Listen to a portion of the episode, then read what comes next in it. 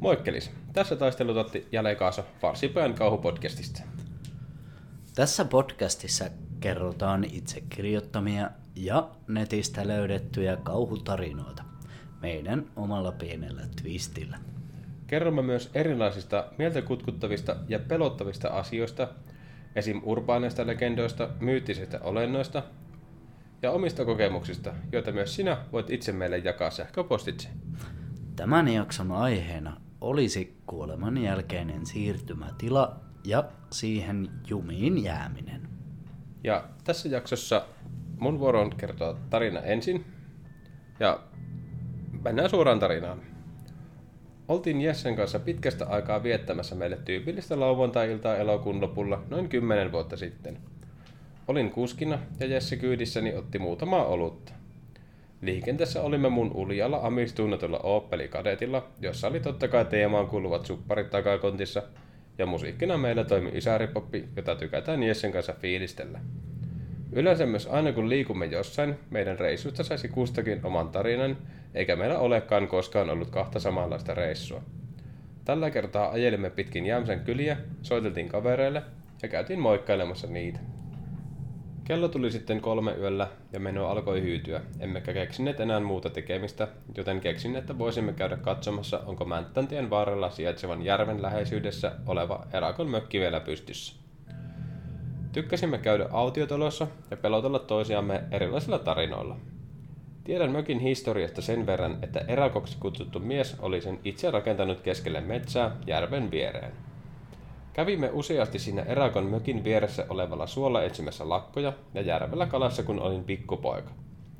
Muistan, että se oli jo silloin autio, joten en voinut millään olla varma, olisiko mökki enää paikallaan. Päätimme lähteä katsomaan. Muistan, että Mänttän ja Jämsän väliltä lähtee pieni hiekkatie, jonka päässä on kääntöpaikka, josta aina lähdimme kohti järveä ja mökkiä, kun olin lapsi. Löysimmekin hiekkatien vaivatta ja lähdimme ajamaan kohti sen päässä olevaa kääntöpaikkaa. Siinä hiekkatietä pitkin kurvaneen ysäripoppi soiden ja meidän huutolaulu raikain paineteltiin menemään ilman huolta huomisesta meille tyypillisen tapaan. Tässä menikin seuraavat 2 minuuttia. Pääsimme perille kääntöpaikalle. Puut oli totta kai kasvaneet ja jouduin hiukan muistelemaan, minne suuntaan lähdemme. Kaivoin autoni takakontista meille taskulamput, sillä oli jo hämärää. Pidän autossani yleensä aika hyvää varustekattausta. Löytyy hyvä työkalusetti, EA-laukku, tulentekovälineet ja vettä ja tietenkin taskulamppuja. Tälläkin, kuten kaikilla muillakin kerralla, Jesse lainasi mun auton hanskalokerosta tulitikkuja ja tiesin, ettei hän niitä tulisi sinne palauttamaan. Eikä siinä, tuleepahan tulitikut hyvään käyttöön eikä laju autoni hanskalokerossa. Siinä sitten lähdimme tarpomaan kohti mökkiä tai sen oletettua paikkaa, missä luulisi ainakin olevan mökin perustukset. Oli äärimmäisen hiljaista, ei kuulunut edes lintujen ääntä. Tässä vaiheessa alkoi jo hiukan kuumottaa kumpaakin. Omamme kumpikin vilkkaan mielikuvituksen tämmöisessä tilanteessa ja kerroimmekin toisillemme tarinoita vaikka mistä pelottavasta. Löysimme sitten lopulta mökin. Ja vähän yllätyksekseni se oli vielä paikallaan ja näytti yllättävän hyvältä. Mökki oli paksua vanhaa hirttä ja kattona toimi jo pahasti sammaloitunut huopakatto. Kävelimme lähemmäksi mökkiä ja mökin läheisyydessä olevia piharakennuksia. Pihalla oli ulkohuusia, koirankoppia, saunaa, puuvajaa ja jonkinlainen varastorakennus. Lähestymme mökkiä ja kumpaakin kuumotti, sillä tarinoiden kertominen oli loppunut, emmekä juuri enää puhuneet mitään. Puntit kummallakin lahkeessa jatkamme silti eteenpäin kohti mökkiä. Kiersimme mökin ja katselimme ikkunoista sisälle näkemättä mitään ihmeellistä. Mökissä oli selkeästi vanhanaikainen pienekkä keittiö, joka toimi myös olotilana. Tätä kutsuttiin siihen aikaan nimellä tupa. Ja sitten oli pienehkä makuuhuone. Saavuimme lopulta ovelle, joka yllätykseksemme oli auki. Avasimme oven ja menimme sisälle. Huomasimme myös heti sisälle astuttuamme, että siellä oli yllättävän lämmin siihen nähden, että ulkona oli jo verrattain viileää. Ajattelimme kuitenkin, että se johtuisi siitä, että päivä oli ollut aurinkoinen. Menimme sisälle ja aloimme tutkimaan, mitä pöydiltä ja kaapeista löytyy. Olimme kierräneet autiotalossa ennenkin ja epätyypillisen tapaan tämä oli selkeästi säästynyt ilkivallalta, Sillä sisällä ei ollut seiniä sotkettu millään maaleilla tai tusseilla, eikä ikkunoita oltu rikottu, ja tavarat olivat paikallaan, mihin ne oli jätetty joskus, kun Erakosta aika jätti, ja mökki jäi tyhjilleen. Myöskään katto ei ollut vuotanut, ja sisällä oli kuivaa. Aloimme aukomaan kaappeja, eikä myöskään sieltä ollut mitään liikuteltu vuosikausiin. Sillä kun otin lasin kaapista katsoakseni sitä, huomasin, että kaapin pohjalle jäi jälkipölystä siihen, missä lasi oli ollut. Sitten kuulin takani, kuinka syditään tulitikkuja. No, en tähän reagoinut, kun oletin tietenkin, että Jesse vain sytyttää tupakkia rauhoitellakseen itseänsä. Ei voi miestä moittia, mökki oli todella kuumottava. Ihan kuin pahimmassa kauhuelokuvissa. Jatkoin kaappien tutkimista, kunnes tunsin, että olkapäätäni tökitään sormella, ja sanoinkin, että oota hetki, mä laitan tätä lasin takaisin paikalleen. Jesse sitten kysyi multa, kuulinko mä ton, johon hölmistyneenä kysyin, että minkä? Jesse sitten kääntää minut ympäri ja osoittaa sormella makuuhuoneen ovea, jonka alta kajastaa todella pieni valonlähde, ihan kuin joku polttaisi kynttilää tai juuri tulitikkua. Tässä vaiheessa myös huomaan, ettei Jessellä ollutkaan tupakkia, joten hän ei ollut sytinyt tulitikkua missään vaiheessa. Hetken siinä töllisteltyämme oven alta loimuttavaa valoa, kuulemme oven takaa yhden ainoan askeleen. Emmekä jääneet kuuntelemaan lisää askelia, vaan painelimme pihalle ihan kuin olisi ollut tuli persin alla. Juoksimme noin 20 metrin päähän mökistä ja pysähdyimme katsomaan valoillamme mökkiä. Hetken aikaa sinne katselimme mökkiä, emmekä havainneet ikkunasta mitään valoa, ja tässä kohtaa aloimme höpöttelemään, että varmaan mielikuvitus teki temput. Naureskelimme omalle hölmöydellemme, mutta oltiin kumpikin hermostuneita, eihän kumpikin voitu kuulla ja nähdä samaa asiaa. Mutta mikä se sitten olisi voinut olla? Ääni ja valon loimutus oven alta. Mietimme tätä pari minuutin ajan ja jatkamme mökin suuntaan katselua. Yhtäkkiä sitten havaitsimme mökin ikkunassa hahmon, osoitimme kumpikin valoillamme makuuhuoneen ikkunaa ja siellä näkyi sadettakin ja hatun siluetti. Samanlainen kuin vanhoilla majakan vartijoilla oli aikanaan ollut. Tämä ei mielestämme ollut aiemmin ikkunassa. Kun sadetakki ja hattu eivät näytä liikkuvan yhtään, vaan pysyy tismalleen paikallaan, niin ajattelemme, että se on vain ripustettu siihen joskus vuosia sitten. Samalla huomasimme puupajan vieressä olevan polkupyörän, jonka kyydissä oli valtava määrä kaikkia koreja, jotka oli täynnä rompetta. Muistan, kuinka äitini kertoi Erakosta, joka aikanaan pölki juuri tuollaisella pyörällä sadetakki päällä aina Jämsään kauppaan, eikä puhunut kenellekään. Kerran meidän perhetuttu oli kuulemma yrittänyt jutella hänelle, mutta vastaukseksi sai Erakolta vain murahtelua. No, päätimme sitten lähestyä uudelleen mökkiä, kun emme havainneet mitään liikettä. Ajattelimme, että mielikuvituksemme teki temput ja panikoimme turhaan. Pääsimmekin noin 5 metrin päähän, kun ikkunassa olevan sadettakin eteen syttyy tulitikku, joka valaisee miehen kasvot ikkunassa. Todetaan yhteen äänen ja sen kanssa nyt äkkiä vittuun täältä ja juoksemme autolle. Autolle päästyämme kuulemme metsästä perässämme ryminää ja pyörän kolinaa, ja näemme myös kuinka sieltä kajastaa semmoinen vanha pyöränvalo, joka toimii dynamolla. Oli sen verran epätasainen ja himmeä valo. Paniikki oli kyllä kova, varsinkin kun selkeästi huomasimme, että pyörä lähti seuraamaan meitä tietä pitkin. Ei ole ikinä mennyt yksikään Opeli niin lujaa kaskadan huutaessa mankasta kuin nyt meni. No, ajoin sen minkä kadetista irti sain kohti Jämsää. Aikaa olisi rajoitusten mukaan kulunut noin 20 minuuttia Jämsästä Erakon mökille, mutta nyt meni puolet tuosta. Ajelimme Jämsään elokuvateatterin pihaan jutustelemaan tapahtuneesta ja yritimme keksiä järkeviä selityksiä kokemuksellemme. Meinasimme jo yhdessä sopia, että meidän vilkas mielikuvitus teki temput, kunnes kuulemme kolinaa. Tuota kolinaa olimme juuri äsken todistaneet metsässä. No, pari sekuntia eteenpäin polkupyörä kaartaa elokuvateatterin pihaan ja jälleen pärähtää kadetti käyntiin ja kumitulvoin lähdetään karkuun tätä pyöräilevää sadetakimiestä, aivan järkyttävän peloissamme. Tässä vaiheessa emme todellakaan yritä enää kehittää selitystä vilkkaasta mielikuvituksesta, vaan sitä, että miten se löysi meidät ja mitä helvettiä me nyt tehdään. Jos se löysi meidät elokuvateatterilta näin nopeasti, niin jotain olisi keksittävä ja mielellään äkkiä. Huomasin, että autoani pitäisi tankata kohtapuoliin ja sanoin sitten Jesselle, että nyt pitäisi keksiä jotain äkkiä. Pysähdyimme miettimään ja jostain syystä päätimme, että kerta Erakko ajelee Jämsässä etsimässä meitä, me ajamme takaisin mökille. Eihän Erakko voi olla siellä ja Jämsässä samaan aikaan. Palasimme tien päädyssä olevalle kääntöpaikalle, jätimme auton parkkiin, otimme lamput ja lähdimme tarpomaan takaisin mökille. Tällä kertaa huomattavasti paljon nopeammin kuin aiemmalla kerralla me marssimme suoraan sisälle ja etsimme merkkejä, että siellä olisi ollut minkäänlaista elollista elämää, mutta ainakaan tuvan puolelta emme havainneet mitään. Enää olisi makuuhuone, jossa olemme nähneet ainoastaan oven alta loimottavan valon ja ikkunasta sadetakkimiehen, kun tulitikku syttyi. Ei helvetti, todettiin yhteen äänen Jessen kanssa, katsomme toisiamme ja kumpikin ravistimme päätämme, ettei aio mennä ensin. Lopulta Jesse nosti nyrkkiset kivisakset paperin merkiksi. Luonnollisen tapaan olen tämmöisissä taitopeleissä käsittämättömän huono ja hävisin, joten joutuisin menemään ensin. Hetken itseäni psyykkäsin ja sanoin Jesselle, että jos hän ei tule perässä, enkä palaisi huoneesta, lupasin kummitella niin kauan, kuin Jessestä henki pihisee. Jonka jälkeen veisin hänet omaan henkilökohtaisen helvettiini. Tartuin oven kahvasta ja avasin oven.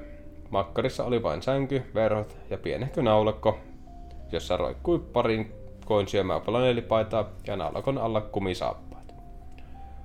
Huoneessa hetken oltuamme Jesse kysyi, että mitä tuolla sängyllä on, ja sitten huomasin myös, että peiton alla näkyy olevan jotain. Siinä samassa kuulimme pihalta kolinaa, sitä tuttua ja samaa kolinaa, jonka olimme kuulleet jo pari kertaa sen illan aikana. Sanoin Jesselle, että nopeasti katsoisi, mitä peiton alla on, vedoten siihen, että minä olin se, joka hävisi jo kerran kivisakset paperin, ja nyt olisi Jessen vuoro.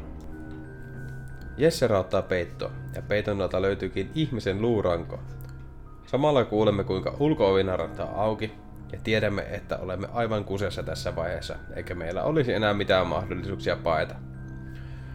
Päätämme pikaisesti, että jos tämä on meidän kohtalo, niin ainakin lähdemme ryminällä ja valmistaudumme tappelemaan ja menimme makuuhuoneen oven taakse kummallekin puolelle. Tupassa kuuluu askelia ja pientä kolinaa, ihan kuin kaappeja avaltaisi. Hetken päästä kuulostaa ihan kuin joku istuisi pöydän ääreen ja alkaisi kirjoittamaan. Katsomme toisiamme ja näytän Jesselle, että ollaan vain hiljaa ja rauhassa. Sitten tuleekin aivan hiljaista. Ikuisuudelta tuntuvan ajan jälkeen, kun emme olleet kuulleet mitään, uskaltaudun näyttämään Jesselle, että kurkkaisi ovenraosta. Olin itse saranapuolella, emmekä uskaltaneet liikkua, ettei vahingossa narisuttaa lattialautoja tai kompuroisi muuten vaan meille tyypillisen tapaan. Jesse työntää ovea auki niin hitaasti kuin ikinä pystyy ja kurkistaa tuvan puolelle. Hetken kurkittuaan Jesse kuiskaa, ettei näe mitään. Sovimme kuiskaten, että odotamme vielä vähän aikaa ennen kuin liikkuisimme. Mitään kun ei kuulunut, uskalsimme liikkua vihdoin. Avasimme oven ja menimme varovasti tuvan puolelle. Se oli tyhjä. Miten olimme kuulleet selkeästi oven aukeamisen ja askeleet ja kaiken, mutta emme ole kuulleet sitä, että kukaan olisi poistunut talosta. Huomasimme pöydällä lapun, jota ei aikaisemmin ollut siinä. Otin lapun ja huomasin, että siihen oli kirjoitettu seuraava teksti. Erakkona minut tunnetaan. Elin elämää erakon, ja tänään minulla ei ollut myöskään ketään. Yhtenä aamuna nousin ylös ja näin, että makasin sängyllä yhä. Tajusin heti, että olin kuollut. Olen vaeltanut kohta 25 vuotta elämän jälkeistä elämää ja katsellut oman itseni mädäntymistä ja maatumista sängylläni. Voisitteko haudata minut rakkaan koirani haudan viereen? Täten päästätte minut vihdoin viimeiselle matkalle ja saisin rauhan ja näkisin jälleen rakkaan koirani, joka oli minun ainoa oikea ystävä elämäni varrella. Koirani on haudattu puuvajan vieressä olevan kiviröikkien alle.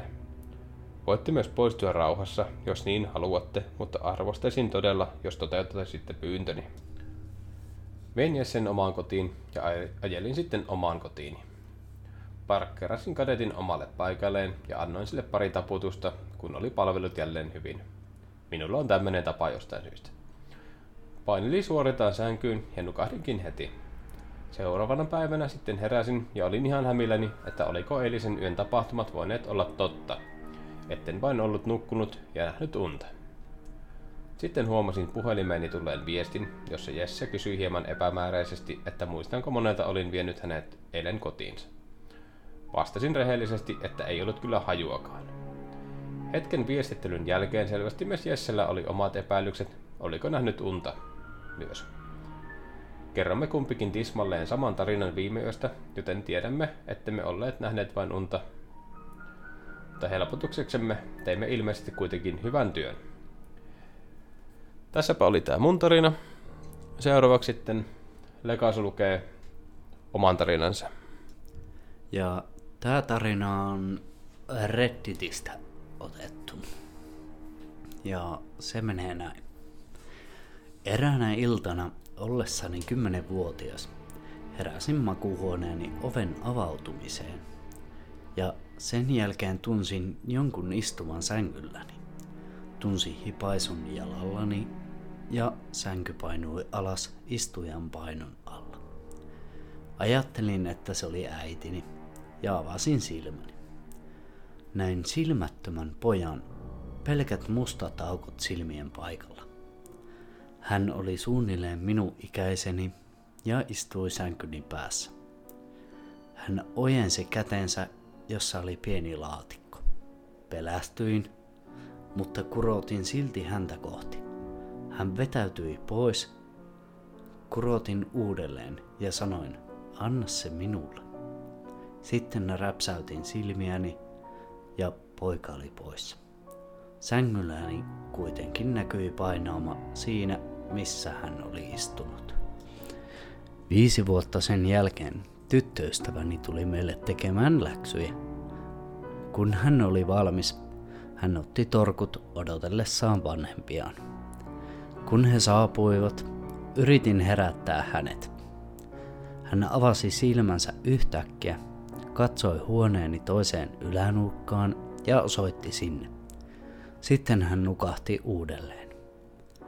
Herätettyäni hänet uudelleen selitin, mitä hän oli tehnyt. Hän sanoi, näin ylhäällä seinällä pienen pojan ilman silmiä.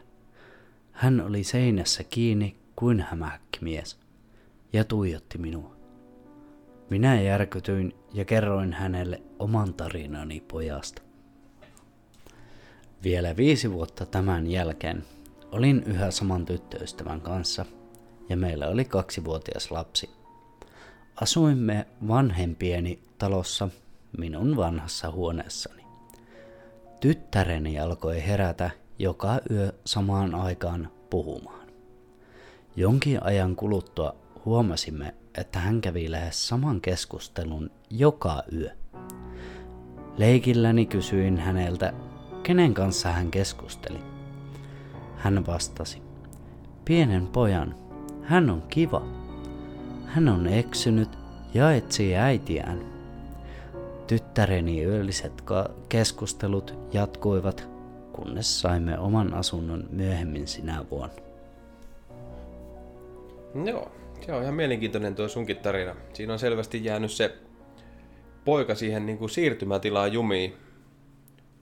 Että mun tarinassa se saatiin sille Erakolle se siirtymätila niin kuin jatkumaan sillä, että me haudattiin sen ruumis ja saatettiin sen viimeiseen lepoon.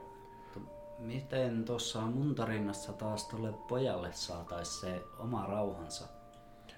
Niin, en tiedä. Olisiko tämän perheen pitänyt sitten niin kuin yrittää ottaa yhteys siihen poikaan jotenkin, kysyä siltä, että miten hänet saataisiin viimeiseen lepoon, että syy sille, että miksi se on jumissa vielä maapallolla. Mutta nykypäivänä taas sitten, että moni kun perhe, kun kuulee tommosen, näkee tommosen, se ajattelee, että se on vaan lapsen mielikuvitusta. Mutta, että miten saisi ihmisen ottamaan yhteyden tommoseen ja saattamaan se eteenpäin. Niin, totta. Joo, kyllähän se itsesuojeluvastaus, niin kuin tuossa meidän, niin kuin munkin tarinassa, niin kyllähän me lähdettiin kiitämään sieltä. Niin. Eihän me nyt sinne jääty ihmetelemättä. Se on itsesuojeluvaisto ja siinä lähdetään karkuun. Mutta tosiaan, jos nämä tämmöiset tarinat on totta, niin siinä vaiheessa aina pitää auttaa. On se elävä tai kuolla. Kyllä. Mutta millä autat, miten autat ja kuinka uskallat lähteä edes kyselemään kautta kyseenalaistaan, jos sulle tapahtuu tuommoista. Kyllä, nämäkin on ihan tosiaan ihan silkkaa jossittelua. Mm. Mutta nämä kuitenkin on semmoisia asioita, millä ei välttämättä kannata leikkiä katapelleillä, että kun ei koskaan tiedä. Jotkut ihmiset voi yksinkertaisesti olla herkempiä ja ottaa nämä silleen niin kuin liian tosissaan. Ja... Tähän väliin mä haluan kertoa yhden tämmöisen spontaanin tarina. Tähän väliin. Mulla oli aikoinaan nuorena poikana ensimmäisiä kavereita, kun muutin tänne, missä asutaan. Niin, niillä pyörin pitkä aikaa, oltiin yötä toisillamme ja kaikkea, tunnettiin vanhempamme. Sitten kasvettiin vanhemmiksi. Tämän mun parhaimman kaverin isä kuoli aikoinaan sinne niiden omakotitaloon. Sitten tää on ihan spontaanisti, siksi tää on näin takelteleva kertomus. Mutta tosiaan, niin oltiin kaverilla ryyppäämässä, niin ne otettiin ilta kaljaa ja sitten kaveri silloin se puolisonsa kanssa lähti siitä olohuoneesta, että he menee jo nukkumaan ja meni touhuun mitä touhussa, että nukkumaan. No mä istuin vielä siihen olohuoneeseen juomaan sitä mun viimeistä kaljaa siinä ja siinä vaiheessa siinä on iso sohva, missä mä istuin ja eessä oli telkkari, mikä heijasti tietenkin, kun se oli pois päältä, niin heijasti ja näin ihteni ja takaosa, mikä mun takana kulki. Siinä istuin ja juon sitä kaljaa ja yhtäkkiä huomasin, kun mun taakse siitä telkkarista heijastus näkyy. Mun taakse tulee tumma hahmo. Menee ohitte. Mä ajattelin, mitä helvettiä. Näeks mä jotain ihan omiani? Sen jälkeen se tumma hahmo tulee takaisin. Se seisoo mun selän takana. Ja yhtäkkiä mä tunnen olkapäässäni semmoinen käenkosketuksen. Ihan kuin joku laskisi käen mun olkapäälle. Siinä vaiheessa mulle iski hirveä paniikki. Mä tiesin, että ne on jotain semmoista aikuisten hommia tekemässä siellä huoneessa, mutta mä en voinut muuta kuin juosta sinne, että mä en oo yhtään täällä enää yksi täällä kämpässä, kun kävi tommonen. Pitkä aikaa mietittiin sitten sitä jälkeenpäinkin asiaa ja tultiin tulokseen, että se mun kaveri isäukko, joka kuoli sinne, niin se kävi antaa siunauksensa kanssa sinne, että kyllä tää talo on vielä hyvissä käsissä. Ja nykyään se on mun parhaan kaverin siskon kämppä juurikin, missä ne asuu silloin. Että samassa suvussa on ja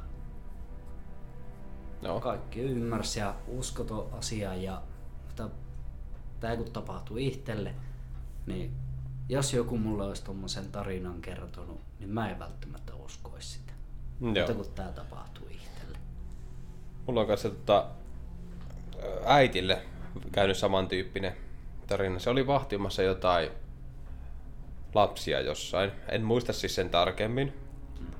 Mutta sen mä muistan, että olisikohan se ollut niiden lasten mummo, joka oli kuollut. Ja sitten äiti oli niiden lasten kanssa leipomassa pullaa. Ihan tavallisesti keittiössä ja tämmöistä näin. Sitten yhtäkkiä äitin oli vallannut semmoinen lämmin tunne. Ja sitten se oli vilkassut niinku sitä askartelustaan pullien leipomisesta ylöspäin ja nähnyt tämän lasten mummon oviaukossa. Ja moikannut silleen tuttuun tapaan, että no hei, siinä moro. Ja jatkanut sitten leipomista, kunnes se sitten tajusi, että hetkinen, toi ihminen, sen pitäisi olla kuollut. Ja sitten kun se pilkasi uudelleen, niin ei enää näkynyt mitään. Mutta se tosiaan, kun sillä oli se lämmin fiilis, tai semmoinen lämmin ja turvallinen olo, niin se tiesi siitä, että no, ei kai tässä mitään hätää. Nyt taas kun tästä puhutaan, mä oon ihan kananlihalla taas. Joo, nää on kyllä siis... Nämä asiat on mielenkiintoisia ja mystisiä. Kyllä. Moni ei usko näihin mitenkään, mutta sitten kun se sattuu omalle kohdalle ja on se, että sitä et pysty selittämään järjellä, niin kyllä. Onhan tuossa oltava joku. Ja sitten kun jotkut kalastelee huomiota tekemällä Photoshop-videoita ja kuvia ja kaikkea tämmöistä näin, kyllä ne on paskaa, mutta se, että näistä kuitenkin jonkinlaisia todisteita on näistä yliluonnollisista. Eihän mä nyt välttämättä itse usko täysin semmoiseen, mutta sitten en mä sitä myöskään kiellä. Mutta taas sitten, että jos se huomaa, että tämä on oikeasti totta tuommoinen ei jälkeen jäänyt elämä, tuo kuulosti väärältä, vaan niinku just tämä kuoleman jälkeinen elämä, niin sittenhän se ei ole enää yliluonnollinen. No ei joo. Siinä vaiheessa, kun joku asia todistetaan, niin se ei ole yliluonnollinen. Kyllä. Mutta siis ylipäänsä toi kuolema ja kuoleminen itselle on vähän semmoinen, että onhan sen jälkeen pakko olla jotain. On. Mutta sitten kun taas miettii, että mitä ennen sitä oli. Että no, se... Mitä sä uskot, että mitä on sen jälkeen, kun sä kuolet? En mä tiedä.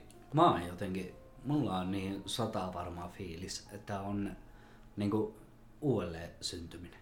Sä synnyt uudestaan.